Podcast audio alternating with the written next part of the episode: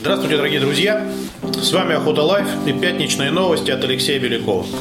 В Минприроде в очередной раз заговорили о расселении белохвостого оленя на территории России. Для этого, как они считают, надо принять поправки в закон об охоте. И ведомство уже их разработало.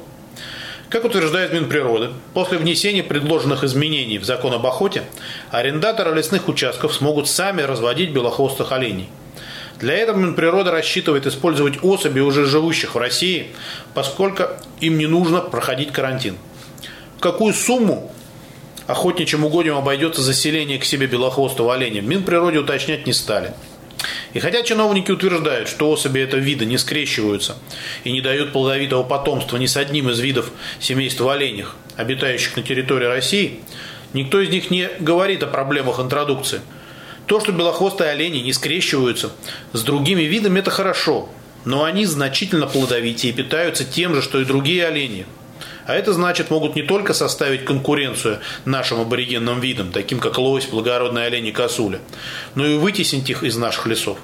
Здесь явно прослеживается лоббирование поправок в закон об охоте заинтересованными охотпользователями, которых больше волнует разведение белохвостых оленей в своих вольерах. Как бы не получить нам такую же ситуацию, как с расселением енотовидной собаки в середине 20 века. Теперь она стала просто бичом для многих охотничьих угодий, поставив под угрозу существование рядов исконно российских видов. В прошедшие выходные в Орловской области прошли состязания русских подсадных уток на кубок губернатора Орловской области.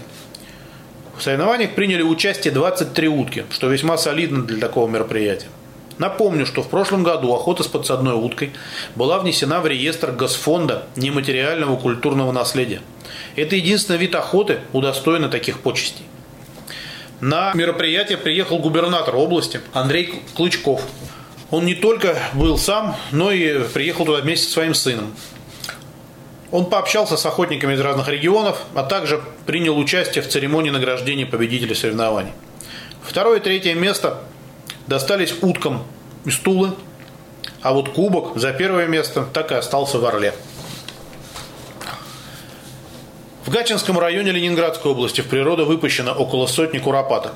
Проект по восполнению популяции серой куропатки реализуется в регионе с 2018 года. На юго-западе области она занесена в региональную Красную книгу из-за очень низкой численности. За три года в естественную среду были выпущены около 550 птиц. Все работы проводятся в рамках госпрограммы охраны окружающей среды Ленинградской области и подпрограммы «Животный мир».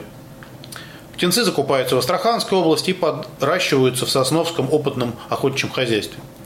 И хотя точное место выпуска не сообщается, что туда не хлынул поток охотников, а на это мы с вами способны. Выпуск производится в угодьях под Гатчиной, где еще сохранилась своя микропопуляция из диких сородичей. Ну и, конечно, в конце новости про открытие охоты – в эти выходные открывается охота на юге Московской и на юге Рязанской области. Из Рязанской области приходят удручающие сообщения. Снега по колено, река Мокша не вскрылась и уток нет. Хотя с 1 апреля открылась охота на селезни с подсадной уткой. Однако по полям уже идет вода. И есть первые гуси, которые появились там еще 21 марта. В Московской области тоже хватает снега. Но тем не менее, вчера уже видели первых вальшнапов. Так, например, одни из наших друзей сообщили, что собака поинтер одного из охотников сделала стойку по кулику на прогулке в Митинском парке. Ну что ж, слава богу, птичка начала подходить, так что всем вам ни пух, ни пера. Вот такие новости на сегодня. А с вами были Охота Life и пятничные новости от Алексея Белякова.